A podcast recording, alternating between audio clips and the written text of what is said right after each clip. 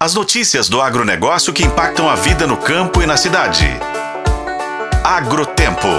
Oferecimento Sistema Faeng. O agro de Minas passa por aqui. O Sudoeste de Minas foi reconhecido como região produtora de café e recebeu a chancela de indicação geográfica, o IG, na modalidade Indicação de Procedência, do Instituto Nacional de Propriedade Industrial, o INPI. O território agora é o quinto de Minas Gerais a ganhar uma IG, tendo o café como produto. A conquista é fruto de intenso trabalho desenvolvido pela Associação dos Cafeicultores do Sudoeste de Minas com apoio do Sebrae Minas. De acordo com os últimos levantamentos, a região responde por 10% da produção de café em todo o estado. São cerca de 156 mil toneladas de grãos produzidos anualmente em 21 municípios: Arceburgo, Alpinópolis, Alterosa, Bom Jesus da Penha, Botelhos, Cabo Verde, Carmo do Rio Claro, Conceição de Aparecida, Fortaleza de Minas, Guaranésia, Guaxupé, Itamogi, Jacuí, Juruáia, Monte Belo, Monte Santo de Minas, Muzambinho, Nova Resende, Passos,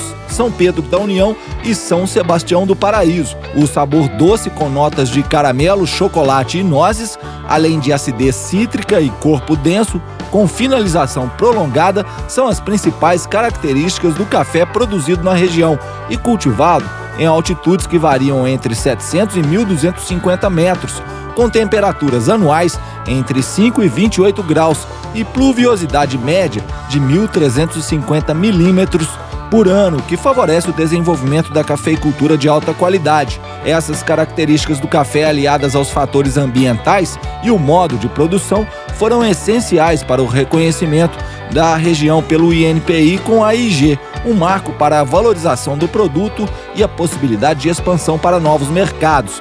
A região sudoeste de Minas se soma ao Cerrado Mineiro e a outros territórios como locais genuínos de produção cafeeira no estado.